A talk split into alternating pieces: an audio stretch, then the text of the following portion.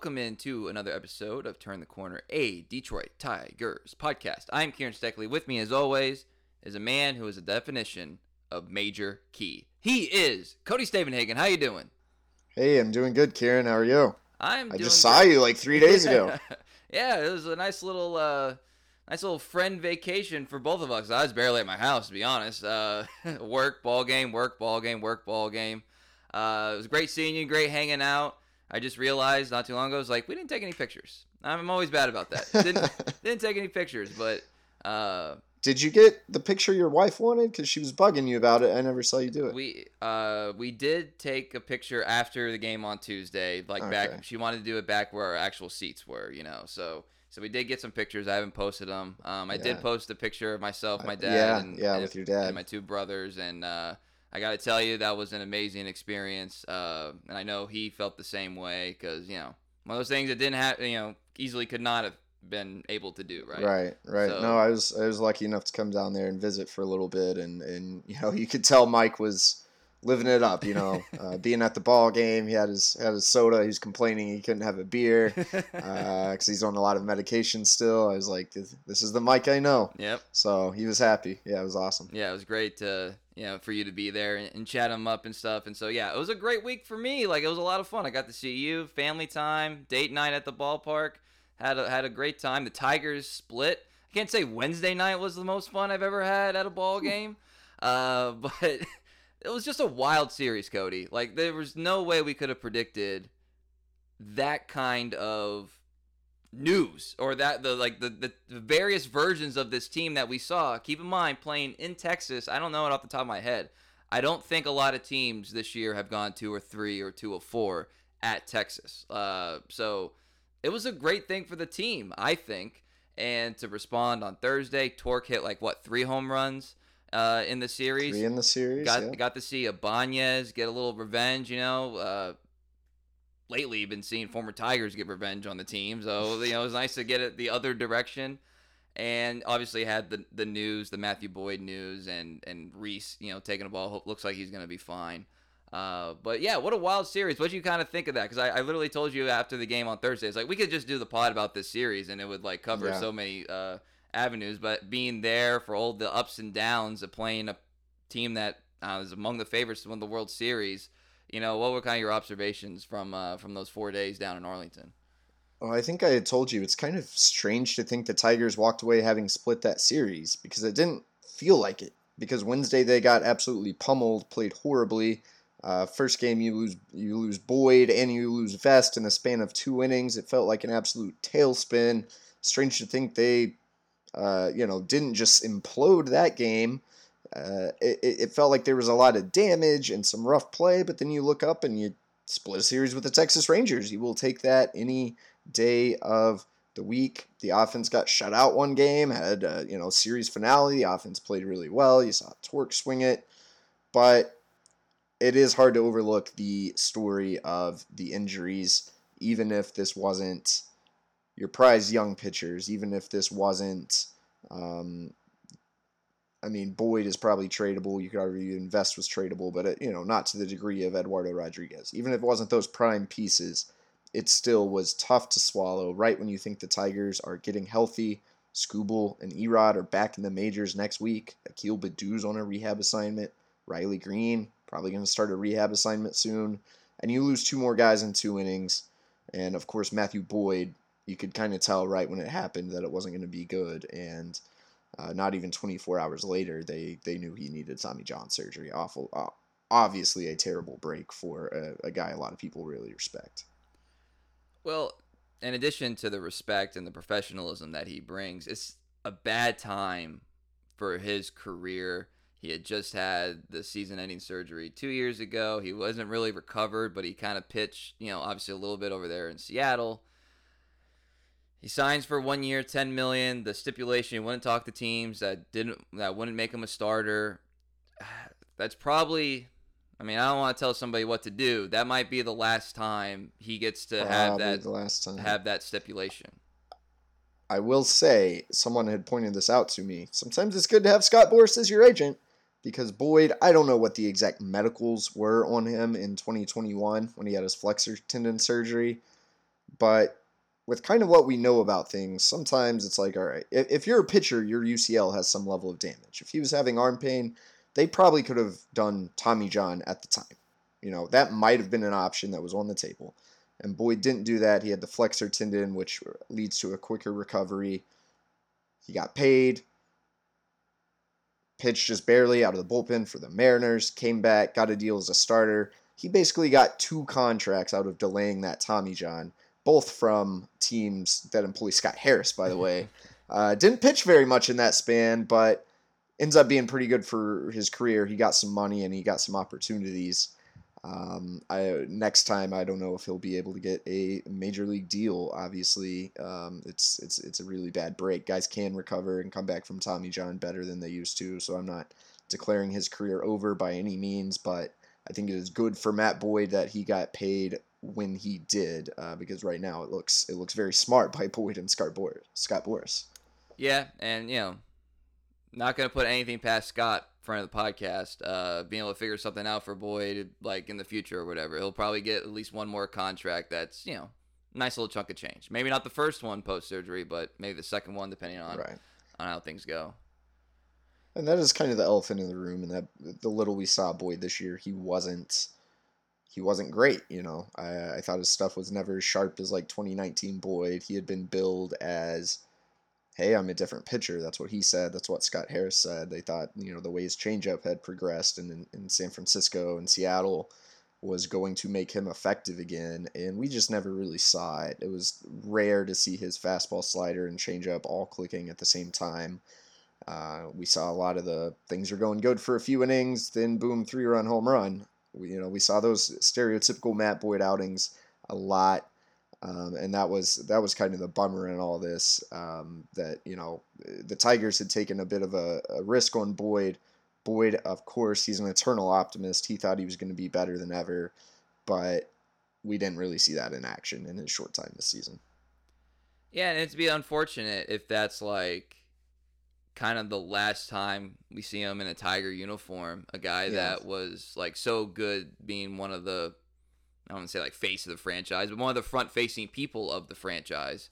Uh, front facing in some very difficult years. Yes. And I will always respect Boyd for that. I know a lot of fans out there, you know, probably over watching him pitch and all that. I get it. But Boyd had the rare component of being a guy who really wanted to be part of this thing. And I think really wanted to see the Tigers have success and be here when that day comes. Now, obviously, that is very hazy. One of those things that, uh, life doesn't always go according to plan, and it sucks. It does, and you know, like the the best thing happening right afterward, and then like I was in behind the right field stands in kind of like a standing area when uh, Reese got hit, and you could hear. Oh, no, it was left field, excuse me, but you could hear it. Like you could yeah. you could hear it, and you know see the way he kind of hobbled, and uh, like I said, it looks like overall he'll be okay. He did this the line of I'll make my next start. We'll see. Uh, but never heard anyone say that before. But you know, in terms of some of the positives from the series, like Tyler Alexander, who you know just got named Player of the Month in June, uh, Pitcher of the Month, I should say, for the team. Uh, pretty lights out, pretty lights out, and in, in some extended work. The bullpen itself, yeah, two bullpen games essentially with some depleted uh, assets there. I don't think we're talking enough about like like we say AJ makes the right moves, and we get really upset when like the bullpen blows a lead or Alex Alex Lange is uh not sharp, which we're not talking enough about. He's not sharp right now.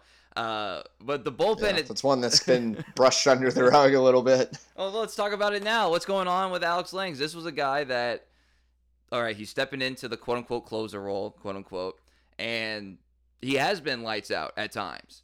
But I, you know, I watched that last inning there uh, on Thursday, and it just he's not spotting. He doesn't seem. It doesn't seem like he's in sync with like what the the, the attack plan is, and hmm. and and that's just literally like like physically like why can't uh, too many misses in a row to to be not be out of sync right that's just i'm not trying to say he doesn't buy in or doesn't know the plan but he's just not executing and it's getting harder and harder to actually feel all that confident that when he comes in that the lights are going out, even if they occasionally happen prematurely. right, which did happen at Comerica for anyone who missed that. Uh, it was kind of hilarious. Lange, I look, I think he looks out of sync a little bit physically, and I haven't pinpointed exactly what it is, but uh, the root of his issues has been command. Um, this is a guy who throws breaking balls 60% of the time, so he doesn't have to be in a uh, traditional breaking ball count to throw his curveball. But he's really struggled commanding the fastball and the sinker and even the, the curveball. I feel like it's been spiked a little bit more often than normal. If you go back and look at his recent outings, you know, in, I mean, let's just look at the month of June.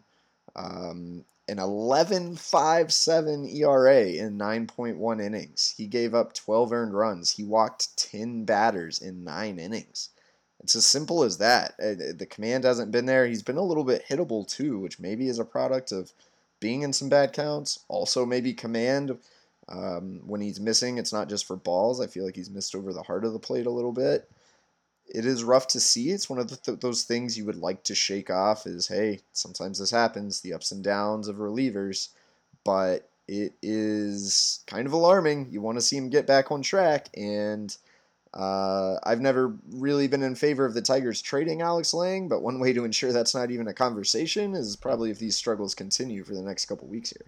Well, there's there's two things I think are likely reasons for this. I think one of them is just in general overtaxation of uh, of the bullpen, which as well as they've been doing, they did had by far the most innings right uh, logged in June. And I actually think they finished second to oh, Houston they, oh, somehow, oh. Or, or, San Francisco. San Francisco. Oh, my bad. I thought they I thought they had that. Uh, thought they were secretariat in that race, but uh, but but yeah. Regardless, they logged a lot of innings, and Lange. Most of any team in the American League. Okay, American League. All right. Well, I, by the way, side note, I was on Baseball Reference, and they have like the breakdowns of like team records and these scenarios or whatever, and they still use like interleague play. And it's like, right? Dude, that, really that's not really a thing anymore. Like, do we yeah. have to do this? But anyway, um, I think the second reason is I think it's possible this might be just right now for him like a tier above what he's best at role wise. Maybe more of what he was doing last year is his more ideal role right now. And or you could say he's still adjusting to being that back end guy, that the back end guy, I should say. Uh, and we should be a little bit more patient. One could argue because because Hinch does like use him in various situations that I don't think he was using Soto in uh, the past couple years. So maybe maybe that's part of it too. So what did any of that kind of resonate with you? I think the workload thing is real. Um, Lange went a bit without pitching there as the Tigers were struggling and and all that, but I think Hinch felt like he needed a rest. Alex Lange had been called upon um, often this season in different roles you could wonder could that take a little bit of a toll on a young pitcher, a guy, uh, especially a guy still getting accustomed to being in in so many crucial situations. Um, I feel like at the end of May he was used pretty frequently. I mean, he, I, I wonder, not even so much specific to Lange. The bullpen had been taxed so hard all month that you kind of felt like at some point things were going to blow up. And, you know, that was one of the things that happened in that Wednesday game against the Rangers argue if Kerry Carpenter makes a catch in deep left, it's a, a much different story. But look, when you lean on your bullpen time after time after time, it's not really a criticism of AJ. It's criticism of nothing. It's, it's guys getting hurt. Left to the Tigers very few options. They did have some performances by starters that didn't get them deep enough into games, and that's one of those things that in the major leagues you just don't see teams get away with very often. The more you use your bullpen, the more likely it is uh, things are going to start cracking. Yeah, for sure. And uh, you know, a guy who did his bullpen a favor this week was Matt Manning. I mean, Absolutely. did, did the team yeah. a favor. Which is that that was another weird thing about the the Rangers series. Matt Manning gives you a great start. It was that game that the Tigers lost. You know, five and two thirds in his return. I didn't think his stuff was incredible by any means. Um, I thought he got away with a couple pitches, wasn't ahead in enough counts. Uh, in that last inning, put the guys, the, the team in a bad position with a walk and a hit by pitch. But it was kind of typical of Matt Manning, in which you, you didn't feel like he was overly sharp. And then you look up, well, okay, five and two thirds. What what he finished with? Two earned runs. Like you'll take that anytime. Uh, so yes, classic Matt Manning, and for the millionth time, I kind of wrote the "What is Matt Manning" story because we still don't know. Did you just uh, save your uh, template from the, the previous one that you had written? Uh, no, I probably should have. it was probably pretty similar, maybe a little more emphasis on injuries this time. That is ult- ultimately what has kept us from getting to know much of a definitive verdict on Matt Manning, unless that is the verdict that maybe he's an injury prone back rotation type guy. Uh, but what was it? 32, 33 major league starts? 33. It's kind of strange. 33. Doesn't that number feel low? Like we have barely seen Matt Manning pitch. He is not, he's pretty much got one season of workload in the big leagues spread out over the past three years. That's a natural explanation for why someone's development would be kind of topsy turvy. So when I read your story, that 33 number smacked me in the face. And I was like, I gotta I gotta contextualize this somehow. So I just went to Eduardo Rodriguez career page. Mm-hmm. Matt Manning is 25, and in Erod's age 26 season, 2019, he had 34 starts. Wow.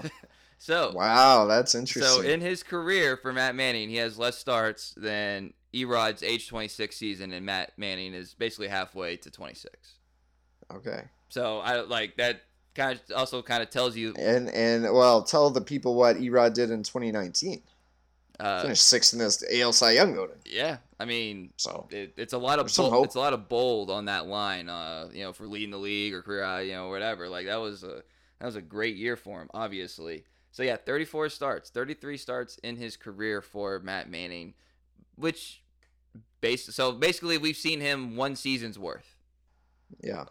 like I, I, again, just to like put that in perspective. Uh, no, just don't read off those same numbers for Casey Mize and Tarik Skubal because it's, it's, it's pretty similar. yeah, it's uh, it, it's not ideal in that department. But uh, another thing I think that we learned, Cody, was something that you put in your story regarding uh, Spencer Torkelson, who, as we said, had three home runs. He essentially was one home run per game on average because he didn't play on Wednesday, right? And you said something interesting in your story regarding like the Tigers like track what is this? They like track energy output or something like that and and and then they so the theory being that like the more exerted your body is, the more susceptible you are to injuries. Is that kind of a good way to Yes, uh, it's one of these things pod listeners know the Tigers pretty secretive about their training methods. Especially, they did revamp things and try to improve things this past off season. They have been, uh, they have declined to share any actual tangible details that I can write about or talk about on the pod. But the good thing is, if you're around the team long enough, you learn things and you hear things. And so, through some other ways of acquiring information, I got a little bit. And it was very relevant in the case of Spencer Torkelson, who had played a ton, almost every single game in the month of June. The Tigers use, you know, I think it's TrackMan, Hawkeye radar data, plus some other fancy stuff that I don't even understand, to track a lot. Like the number of sprints. What qualifies as a sprint? I don't know. But basically, how much a player sprints during a game, or maybe even like before a game uh, I think the amount of swings, the intensity of swings, intensity of throws, like even for position players, these things are tracked. I think they look at them in five, seven, 28 day windows, kind of various periods of time to get a more accurate reflection of how much of a toll is this action taking on a player's body. And there's kind of a, a, a green, yellow, red system, like a stoplight. So green, you're healthy, you're good. Yellow, you're veering toward suddenly your injury risk. Maybe you should find a day. If you're in the red, you're in trouble. You definitely need a day off. Torkelson, my understanding, he had been firmly in the yellow, maybe even um, dipping toward red for a minute. Uh, AJ Hinch had played him Sunday before the Tigers headed to Texas, kind of trying to win that series. Was really looking to get him a day off. It finally happened in the Rangers series on Wednesday. Thursday, Tork shows up, hits two home runs. Now, that's probably too simple of an explanation for exactly why, but we do know the Tigers, you know, biometric staff or whatever, viewed Torkelson as pretty fatigued, and it was showing in his performance. He entered that series on a 4 for 39 spell, and kind of crazy what one day off can do. He went out there and popped a couple homers the next day. So interesting for Tork and interesting to give us a little more insight into how the Tigers are monitoring. Yeah, because like I said, it's really the only thing that we've ever uh, gone off there. And you know, the Tork, Tork Manning, kind of the same for you for you from a writing perspective. You could probably take that Tork story and write it in six weeks when you know, he has three home runs. yeah, for the millionth time. Yeah, we keep seeing these glimmers. It's just the uh, I think I wrote, you know, the the peaks are high, but they're not really sustained, and the lulls are going on for a long time. And that's really what has to change. It's not like Tork is going to come out and go two for four every single night. Pretty much no one does that. There are very few players in the history of the game with that level of consistency, and they tend to be more like your Tony Gwynn, your like line drive type hitters but you need Torkelson to stay hot for a little longer, to access the power more consistently, and to find a way to break out of the slumps a little bit quicker to adjust to the league. I think that's the key. Uh, if he is going to really prove himself as the Tigers. Yeah, and you know, specific to the Thursday home runs, they were crucial each time in their own way. That uh, tied the game, the first one, they, and they were big hits, and mm-hmm. they were mm-hmm. pull side in the air, which is the whole thing. How can he combine pulling the ball, hitting it hard, elevating it all at the same time? We've kind of seen him do those three things that are key for a lot of power hitters, just not all together. He'll pull it on the ground, or he'll hit it in the air softly, or he'll drive it. I mean, using the big part of the field is viewed as a good thing, and there are a lot of hits in the big part of the field and all that. But sometimes that power is to the pull side, man. And I think uh, hopefully that's something Tork is starting to realize a little bit.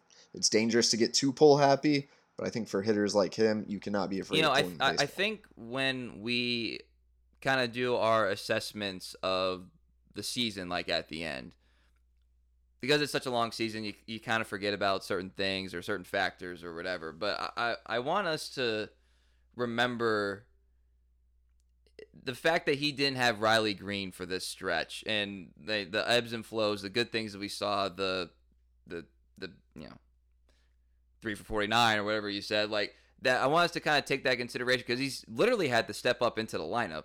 You know what I mean? And and and and play a and play a crucial role in kind of keeping the team somewhat afloat, which I think you could say right now they are somewhat afloat. Uh, so I think that's also a factor. He didn't have the lineup protection that uh, for these whatever six weeks or whatever.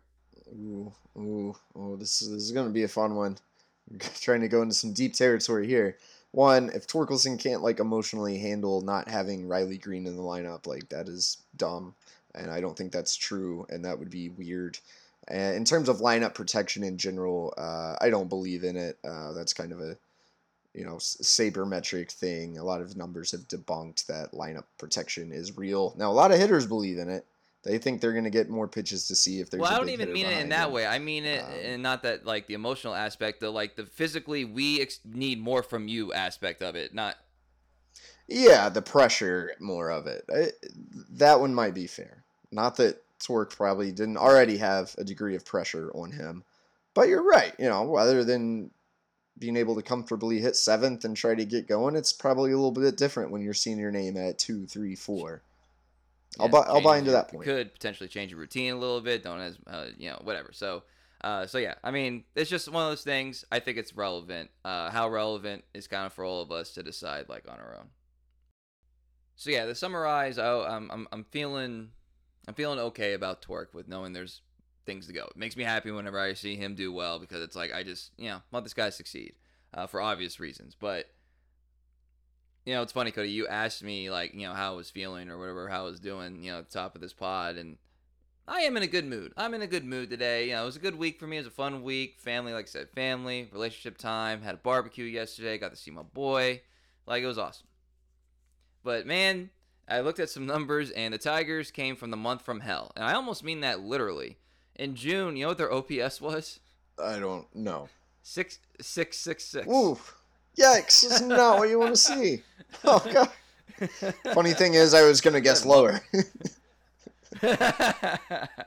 Which uh, you know, obviously was to the lower end in Major League Baseball, as was their 4.58 ERA um, as a team, nine and 18 on the uh, on the month. Whew, that was a rough month. I want to congratulate everybody for getting through it, uh, just for a second. Like that was, it was that were there was some lean days there. Um, but I think uh, I think one of the things that has been getting people through the losses, through the losses, excuse me, is Colt Keith and the hype train that is only increasing in miles per hour. Like, but first, second pitch as a AAA baseball player, he he hits, and then the other Friday night, Friday night, he hit one what four seventy three. Four seventy three. That's nuts. Force, like couldn't even see the ball. It reminds me whenever you like watch old clips of uh like yeah. Reggie Jackson or Cecil Fielder like hitting it out, Kirk Gibson hitting it out of uh, Tiger Stadium. Like, how do you know yeah, hit it out? I can't even it, see right. the ball. and that's that's what Colt Keith's going through uh, right now. And I'll I'll tell you what. Let's get a bold prediction time here, Cody. I, I think there's going to be a lot of fans not wanting him to get too comfortable in Toledo. I think you're going to get a lot of questions. You probably oh, yeah, already I was going to say, uh, uh, after his second pitch, it was, why is he not in the majors? and uh, the the Toledo Mud Hens, in general are a team of, you know, wait for it, can't wait for it, and I'm okay waiting for it, depending on the player. Like you know, wait for it, like the rehab assignments. You know, that's obviously usual. Can't wait for it, like need Colt Keith up here. Certain times, Parker Meadows, and okay to wait for it. I'm not really sure a lot of people are clamoring for Nick Maton right now, but that's essentially the. Uh, the the Toledo roster as a whole. And congrats to Colt and Jace Jung for being named to the uh, the futures game. And it, it reminded me a couple years ago when Tork and Riley Greene played in that. Uh, you know, two position player prospects you know going to play in that game. So that's neat. You know, not nothing crazy, but it's neat. Good for them. Great accomplishment.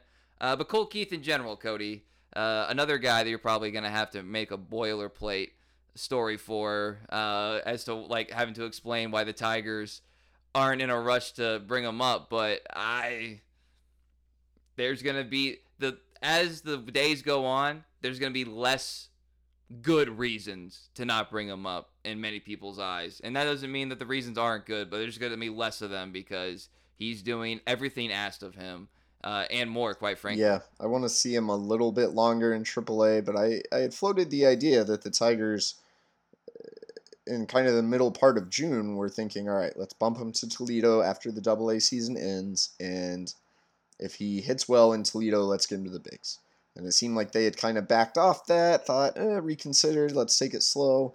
Well, the Double A season ended, they bumped him to Toledo. What exactly is the plan here? I'm not sure what Scott Harris and, and Ryan Garko were thinking. When a guy's hitting 438 through four games with two homers, it's tough not to get excited. let's let's give him a little bit. Let's give him a month. If you look up at the end of that and he's he's raking anywhere near this level, I think there's going to be reason to consider bringing Colt Keith to the big leagues. I think he is that advanced of a hitting prospect. I think he shows a better aptitude for covering multiple pitches, for leaning into his power as well as hitting the whole using the whole field than Torkelson did at a similar point a more well rounded hitter than Justin Henry Malloy, who started on a tear and then cooled off. Um, you know, Parker Meadows has been on a tear recently, but I always think back to what a scout told me regarding him, like kind of shrugged their shoulders and, and said, just another mistake hitter. Uh, I hope that scout's wrong, but I don't think anyone's thinking that about Colt Keith. I think the more people have watched and observed Colt Keith, they're seeing a really, really advanced hitting prospect. Now, the field, of course, is a question. Can he play third? Can he play second? Does he have to move elsewhere? Talk to some people. I was told, you know, people saw some improvement in his time in Erie defensively. It's still really up in the air. Like, can he play well enough to sustain at third or maybe even second? I think that would be an easier conversation if Justin Henry Malloy could also field, or Jace Jung could also field, but instead, three, probably your three best hitting prospects, throw Dylan Dingler in there, who is a good defender. Three of these guys, you don't know if you have a position for them. Like, you can live with one of those guys. You can't live with three of those guys. Um, Keith is, he's a really driven dude. I've talked to him a little bit in the past, wrote about his offseason regimen. He's the type of guy you like to think will improve.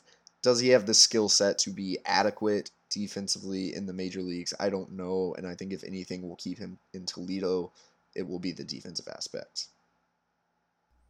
You know, you've written about it a couple times, and I think an adequate amount considering, you know, he's still a guy that just got the AAA or whatever.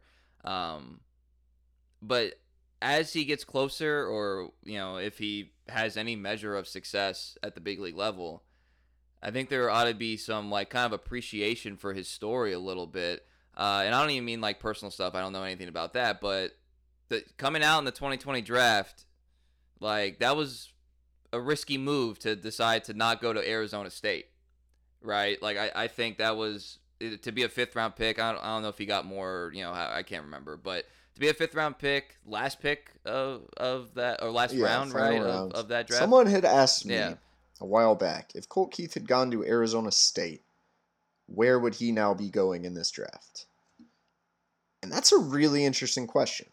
Based on the tier of prospect he is right now, he'd be a first round pick. Oh yeah. Oh yeah, definitely. And and you know, playing at Arizona State would have given him some sort of profile yeah. as well. You know, like a market. So I, well. I, think so the question is there: would he be like back into the first round, or would this be like a top ten type guy? I don't know. I mean, he just shot up on MLB Pipeline's prospect list to what, like 43, 47? Yeah, 42, so something. Yeah, whatever. They're going to be top 10 draft picks who probably aren't ranked that high right right off the bat. Jace Jung being one of them. Uh, yeah, picked at 12 overall. So there you go. That that might give us an idea of how good Colt Keith is. Yeah, and to kind of bulk up and then slim down and – he's a guy that seems in terms of professionalism a little bit more mature than your average uh, 21 22 year old or whatever.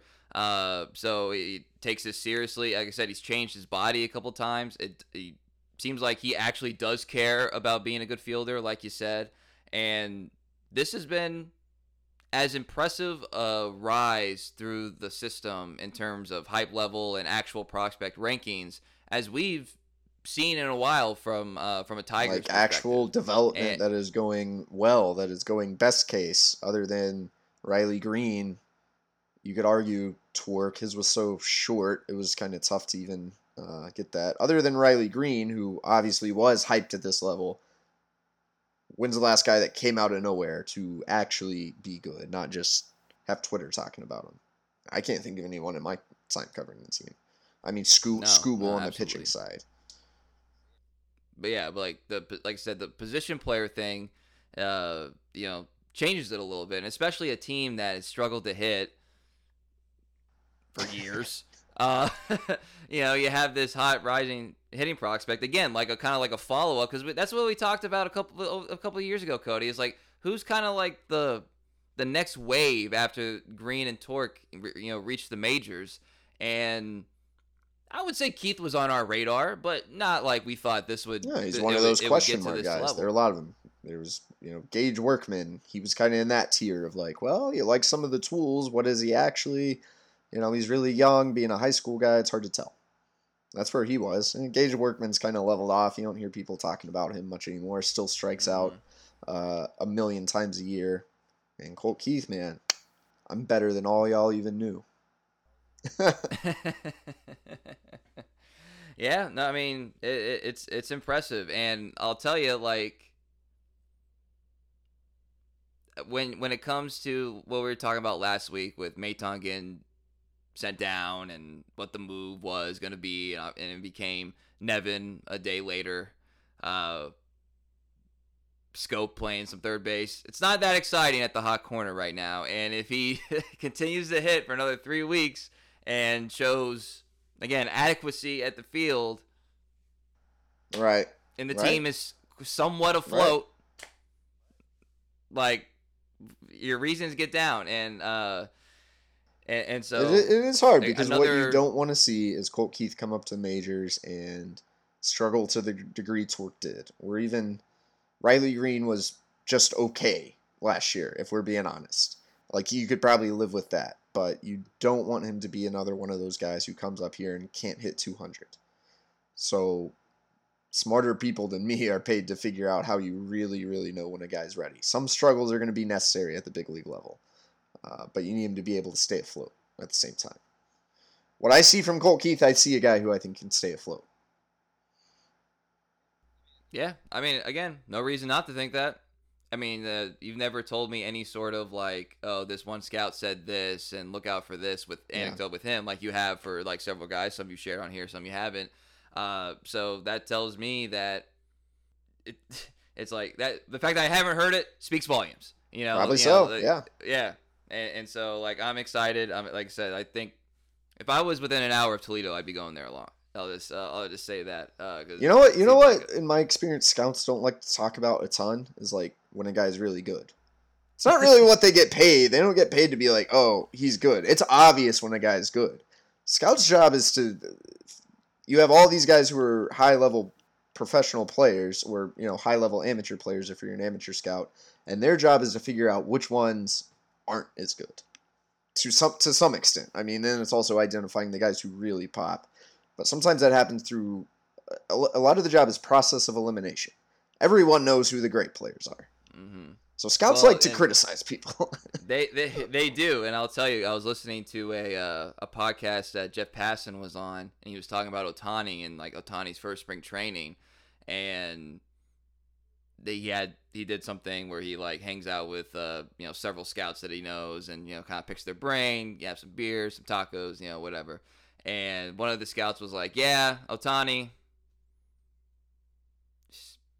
Yeah, he'll be a pitcher in a couple years. Like that's it. Like, All right, well, like, like he could. that calls my entire point va- invalid. Either that or is that scout still employed? So yeah, it's it's a hard business, all right. It's a no, hard it, it really is. It, it, it's so hard to be right in this job, and and again, like if you're right fifty percent of the time in scouting or being a baseball executive, you're you're probably one of the best to ever do it. Yeah, exactly. And you know, it's not it's not an easy solution from a Scott Harris perspective either.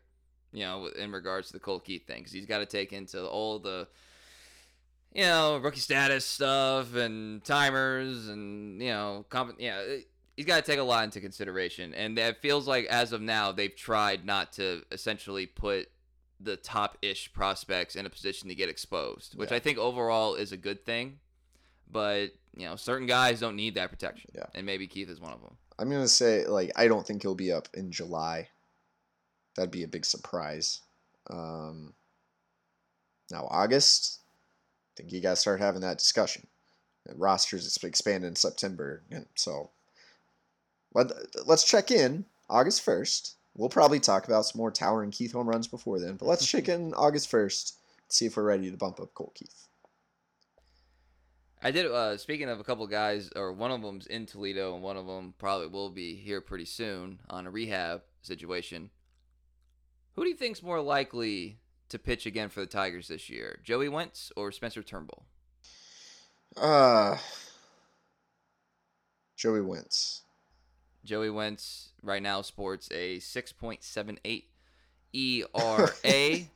uh, and Turnbull's latest, uh, I didn't see Sunday's report, but the latest injury report update was he was going to have a, uh, was it touch and feel bullpen? Is that the that Yes. terminology? What is that? Is that as, It's, What does it's, that it's mean? one of those baseball terms that doesn't really mean anything. I think it, it is a step forward. It means he got on the mound, kind of threw a little bit. Does this hurt? He's probably tinkering, messing around more than like throwing a regimented bullpen with the cameras on and and the the radar on and everyone watching him. But he got up, he threw he threw off a mound a bit. That's what I interpret a touch and feel. Maybe he kind of tinkered with multiple like fastball and slider, you know, some of his different pitches just see how it feels kind of a little session. That is a step in the right direction. Here's an idea that hasn't got talked about though a lot. What if Spencer Turnbull gets traded? His stock is far from at its highest, but you know, if I'm a, a team like maybe tack him on to a deal with a, a reliever or even, I don't know, tack him on to an Eduardo trade or something like that. If I'm a team that's looking for a little bit of a project, maybe not a guy who I think is going to push me over the top this year, but a guy I think let's give him full spring training, feel really good about our rotation next year. I'd be calling about Spencer Turnbull. If you're the Tigers, can you get any return there? I suppose that is the question. Um, but I think that is something to watch going forward. With Wentz, look, he really struggled. He, he struggled just throwing quality strikes, but we've seen him succeed at this level. I think he has the stuff to be a like three, four type major league starter. He's got some things to go work on and put them together, but I think he's back up here eventually and probably by the end of the year, probably post trade deadline when likely Eduardo or someone else is gone. Well, you know, it's it's strange to think that the uh, the starting rotation coming into the year has all been dipped down in some fashion, whether injury or demotion, and and Wentz. You just felt bad for him out there, you know. It's like a guy oh, that just clearly, clearly. I talked to him every time post game. It was, it was, it was demoralizing. It was like looking at a sad puppy, man. He felt, you could tell he was feeling it mentally. Yeah, and sucks. So hopefully, you know, he gets his stuff, you know, squared away in Toledo. And and in regards to Turnbull with the trade thing, that's interesting because I think Turnbull is probably like a pretty good, pretty good example of the I can talk myself into guy. I can talk myself into trying to take a chance on Turnbull yeah. with some controllable years left, and uh, right? Cause I think he's at least two, maybe two, two, uh, yeah, yeah. Uh, so you know, I could you know, given in my system, you know, like everyone thinks their system is better than the previous teams. You know what I mean? So you give in my system and my coaches to work on them, and I wouldn't want to see Spencer Turnbull go to the Dodgers or the Rays. Man, he seems like a guy they could they could do some nasty stuff with. Uh, I mean, I, I tend to agree. I tend to agree there. Uh, okay, Cody, let's let's go uh, in terms of just things smacking me in the face. Also, uh, I was like, oh crap, uh, draft is next week. Uh, I got here quick. and, and and it's become an increasingly heavy uh, part of our uh, of our podcast. And I went to one of the games I went to this week, the Wednesday game, the Joey Wentz game. Was uh, I went with some of the guys uh, from college and like you know I still play like softball with you know all these years later and one of them is like a huge LSU fan. I know we went to Oklahoma State, but he grew up in Baton Rouge, so he's a huge LSU fan. And so he congrats to LSU Tigers on uh, winning the the College World Series. It looked like a, I think it was one of the heavily rated uh, College World Series in recent years. It was, it was. a lot of fun. Yeah. Langford had a moment or two. Like, yeah, it was a lot of fun to watch. He said he heard, and this is a guy that would be on message boards. So, wherever it's worth. Very official information. Very, very, wherever it's worth. But he said that he heard, he's like, I'm not sure Pittsburgh's going Crews. They want he, he, I think he said the the Pirates want Crews to uh, to take less to go under slot, and and Crews has been resistant to that idea. So maybe this automatic one two three that we think is going to happen. Maybe that maybe this really does have a wild card uh, element to to this draft. So. Uh, that becomes what does Washington do? Right. You know, does Washington, who the whole time has had Skenes, you know, kind of slotted there, is it possible, Cody? Is it possible? Can we dream? Can Crews fall to three? Is that something that could. Or I'll say this. Let me ask this. Can Crews fall to three? And then is there a prep pitcher that's going to come in and kind of swoop in at the last second, asking for uh, asking for a friend? I think there's zero chance the Tigers will take a prep pitcher at three this year. That one I say with confidence. Everything else here, I'm a little bit between message boards and uh, reporting this as fact, but you know, there's a lot of draft buzz in the industry right now, and I've certainly heard the exact same thing about Crews. That seems to be the idea that Pittsburgh's trying to go under slot, as they did with Henry Davis, as something they like to do, and that Crews is being like, no, why would I do that? In which case that leaves things open a little bit.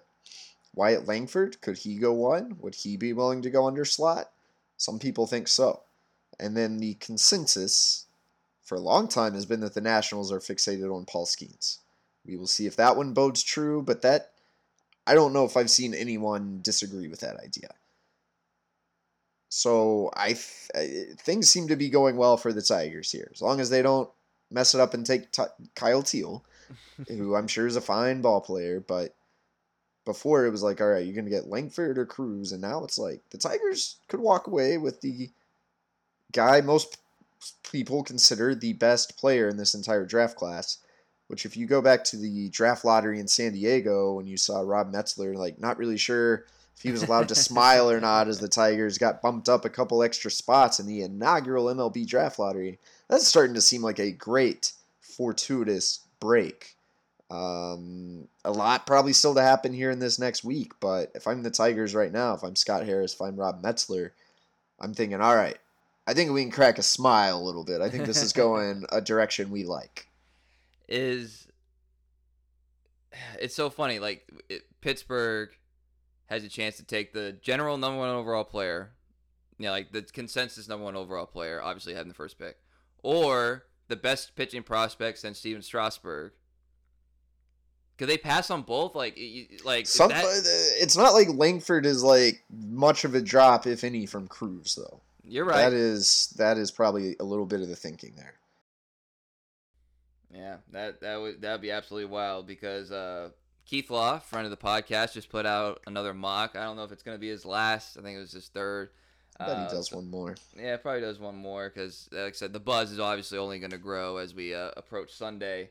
He had Skenes going one to Pittsburgh, and then Crews yeah, falling all the way to two. To Pittsburgh. Interesting. Yeah, he had, he had Skenes to Pittsburgh, Crews going right there at two, and he had so it's basically the consensus top three that we read in every mock just flipped one and two. And then he had because he had Langford going third to the Tigers, but okay.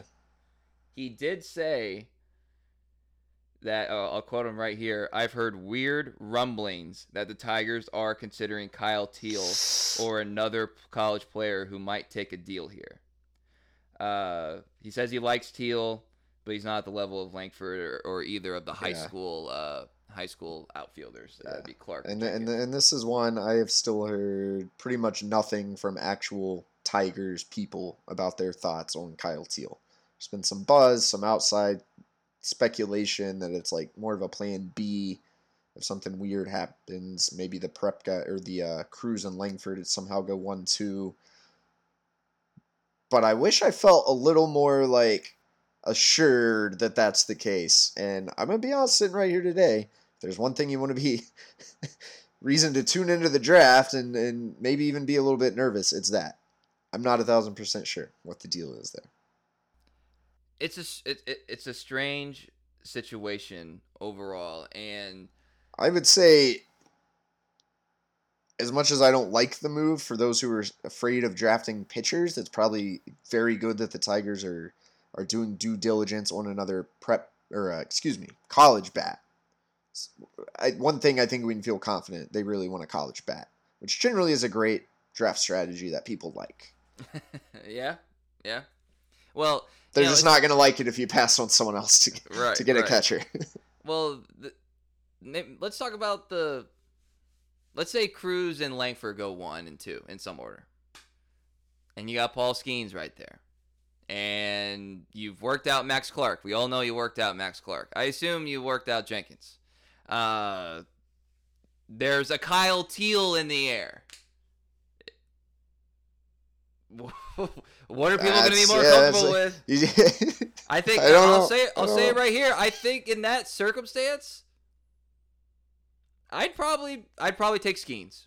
As much as I am Mr. Anti-pitcher, I just don't know if the two best players in the draft positionally go, and then the generational pitching prospect, and I get to say for the rest of my life on my resume, I passed on him for you know, and uh, you know, I would be very, knows? very curious to know what they actually think of Clark and Jenkins, though. I think those guys are pretty good. I mean, they have they're as hyped as I can remember. Like it's so weird, like the the groupings that, of this draft. Like, and I think one of the best things that you said a couple weeks ago when we were talking about this Kyle Teel buzz was, you know, in a different draft, this would make a lot of sense. Right. With with all, with all the with the with the outfield talent, both prep and, and, and college available. And I think you also, if you're Scott Harris, you got to keep in mind, like, this is Scott's. Scott doesn't have the history of the Detroit Tigers wearing on him in terms of the draft, you know, and, and misses and consequences and, and all that stuff. So if he thinks Skenes is the best player available at that time, he's gonna take him and not because and not he's not gonna not take him because Tigers fans have anxiety over pitching prospects and pitchers in the in the major leagues. You know, he's gonna he's gonna have to have Right. you you Right. know like that's that's how it works, man. And again, if you if you just want to play it out, like if this guy reaches somewhat level of his potential, a Skeen, Skubal, I mean, who knows with Mize, who knows with Manning, but if you can have Skenes and Skubal at the top in two years, you know, like that that's a good start. And then you fill it in with free agents or Mize develops into a pitcher that, you know, we think he's capable of or Manning. You don't feel so bad about Matt Manning if you have Paul Skenes uh, developing at the rate and then who knows, maybe maybe Jackson Jobe turns into a, a guy. And all of a Oh, sudden he, Matt still could. Jackson Jobe, by the way, is back and throwing in Lakeland a, a little quicker than people might have thought, you know. So can't just write off Jackson Jobe because he had Yeah. a back injury. Think back to spring training, people are like, "Oh, Jo- Jobe's made some real progress." and Then the injury came along. I, I'm- I don't know. bottom- well, I, I, what did I say? Like the I don't know. Maybe we both said it whatever a couple weeks ago. The bottom line is you have the third overall pick. You have a chance to take a stud, a stud, a stud, a stud. I'm not saying Kyle Teel's not a stud, but when you have all these other options available, like I think you got to go with the higher, the higher profile guy. Unless you just really have something good going, uh, you know, to use that money to go under slot later or whatever. Um, I, I agree. I mean, you, you either take Skenes or I really, really like Max Clark, and I haven't seen him in person ever once, so I'm not going to like beat the table for him. But I would take Skenes or Max Clark before I took Kyle Teel. If it were me, Yeah, I agree. And you know, I thought there would. It's so funny. Like I don't have like a guy that I'm like in love with. Uh, like I have the previous couple years. Um, but mainly, but it's not because I don't like think all these guys are gr- you know could be great or whatever. It's just because it has been so just like routine to see Langford slot at three. So you're just kind of like, oh, all right, well look at Langford. I think Langford's awesome. I th- that'd be a great pick. But like, it wouldn't be like cool to be like, oh yeah, you gotta draft Langford. It's like, yeah, Right. well, eh, everyone else kind of thinks that too. But way to, way, way to be an original content creator. but but I I think I think we could be in for some good drama. And let's just say Crews does fall to three, the Tigers take him. And that's another thing too. I'm also curious about is could the Tigers be caught off guard by Crews falling to three? Like is, is well, they shouldn't be. We're hey Scott Harris, don't be caught off guard. This is one possibility. There, problem solved. Uh, what I mean is that like they're they they w- wouldn't have as much homework done or whatever on him as opposed to let's just say like Clark. If they haven't had someone stationed in Baton Rouge for the past year, they were doing it wrong. That's true. They should have had someone in Baton Rouge the entire time. But I guess I mean like you don't think he's that you don't think he's gonna be there. All of a sudden he is there. But what if he made a promise? I, I guess is kind of what I'm really getting at. Uh, and if you're Scott Harris, are you in your first draft? Are you gonna go back on a promise to another like player slash you know agent? Because all these guys probably Yeah. have like the big time agents. You Yeah. know that that could happen. I'm just saying it's on the board. It's on the board to happen. So Tigers could get Crews, and all of a sudden the draft lottery becomes a, a lot of fun. Uh, an idea that is I'm not. I'm not going to make fun of it as much next year. You're not going to have the opportunity to. Um, all right. The little side piece of news here, Cody. We did see our first sort of like buyers at the deadline make a move, uh, and it was Aroldis Chapman going from the Royals to the Rangers. That Rangers fans, you ask them their biggest source of anxiety, it is the bullpen, and now you get a guy that's a huge name and a huge arm. Uh, I don't think he's uh, he's like 35, so obviously he's not what he used to be. But they obviously think there's something there that is useful. And I always like to kind of like accept, excuse me. I always like to assess these first trades to kind of see like where the league is market wise. And this wasn't really much. They didn't. The Rangers gave up a pitcher and like a seven, like you know, essentially they're Christian Santana or whatever, like a guy that they just signed that you know 17, 18 years old. Yeah. So I don't really think there's much to make from it. Obviously, bullpen arms is something that Scott Harris is going to have to, you know, self-assess as well, and what the market is or isn't for these guys. So, uh, I I asked one of my Rangers fan buddies, like, you know, would you guys be in the market for like Erod? He's like, I don't think they're gonna want to give up the price that the Tigers would most likely ask for. Is is kind of what he thought. Yeah. Um, I can tell you for a fact the Rangers have had eyes on him. That's not necessarily a revelation. The Rangers have had eyes on a lot of people. The Rangers have multiple teams, contending teams, have had eyes on Erod. You're probably right about the return, but I think they're to have at least a soft interest. And yeah, I don't think this deal, the Chapman deal, reflects much about the market. Cole Ragans, the left-handed pitcher, kind of an interesting guy, but super, super injured and hasn't been great this year.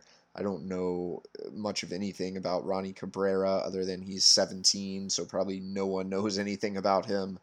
Uh, so if I'm Texas, I'm thinking, all right, we got Chapman like for pretty much nothing. I feel great about that deal, and I like that they did it early. The Roy- the Royals had been shopping Chapman for a long time already, uh, but I like that. You know, I, I've always thought like the deadline exists largely because deadlines get things done.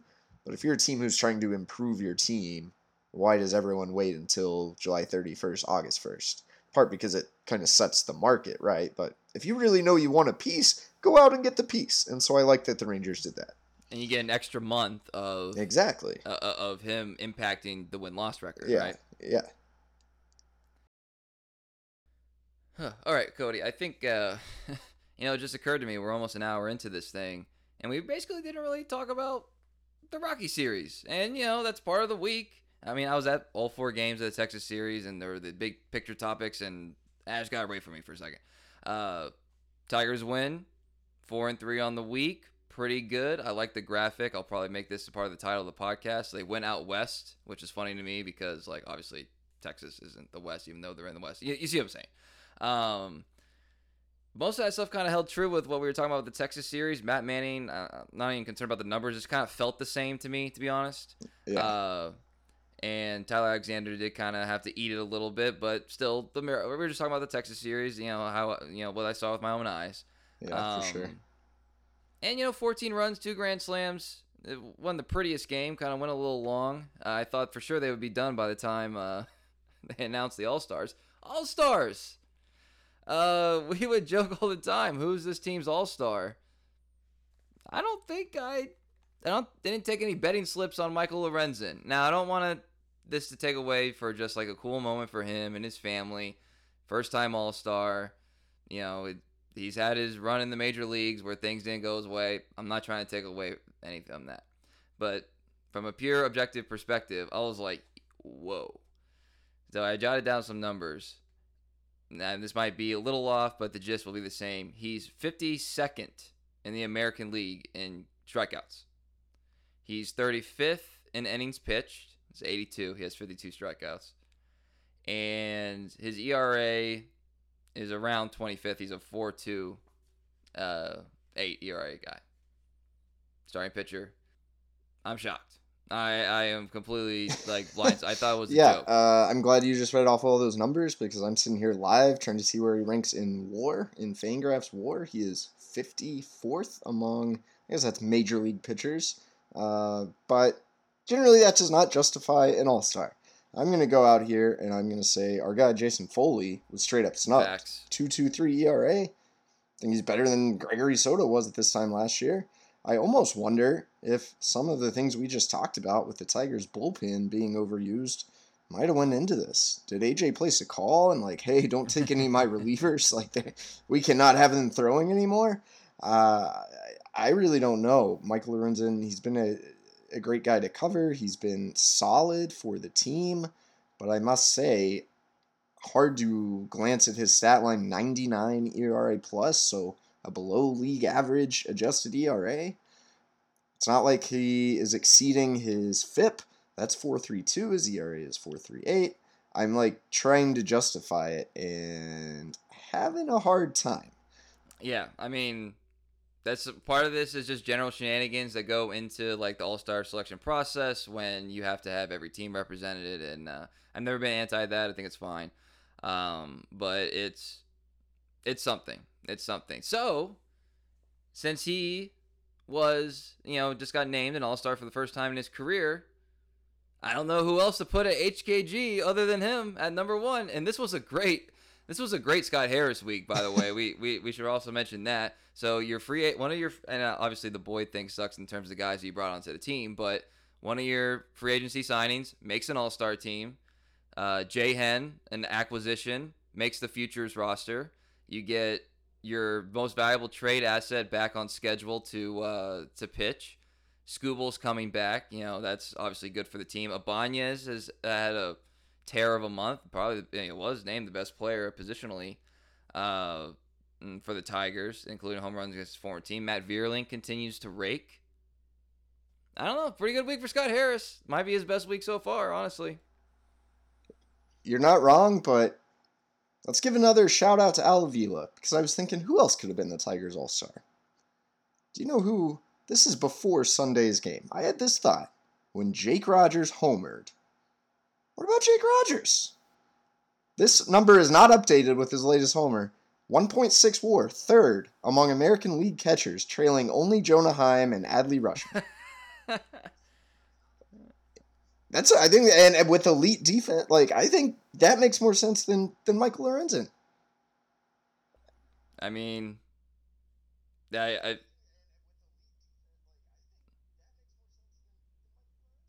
You know what? I, I didn't even think of that, and I think you're correct. Another, like you said, another home run today.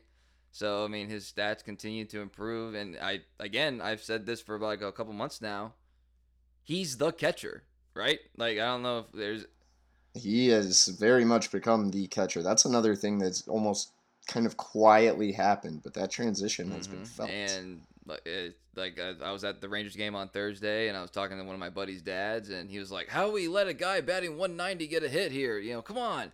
And I want to be like, "Well, you know, yes, he is batting 190, but he is got like double-digit home runs, so it's not like he can't hit." You know, so uh, and he basically right. should have had two today. I mean, not should have, but you know, given give or take a foot or whatever, however close that first uh, that foul ball before his uh, home run, that really could have had two today if not for maybe like the wind or something. So, uh, so yeah, so shout out Al Avila, baby. You know, you didn't think you'd get that in, on July 2nd uh, in, in 2023. oh, man, that was fun. Covered a lot of topics on this pod. One of my more uh, more fun podcasts so far, probably because I got to rehash some of the times I had talking baseball with you in person, which was a lot of fun, and talking about the game with my dad and stuff. Anything else, Cody, you want to talk about before we get out of here? No, I think we're good. All right. Well, you can follow Cody on Twitter at Cody Stavenhagen. I am at Kieran underscore Steckley. Pod page is at Turn Corner Pod.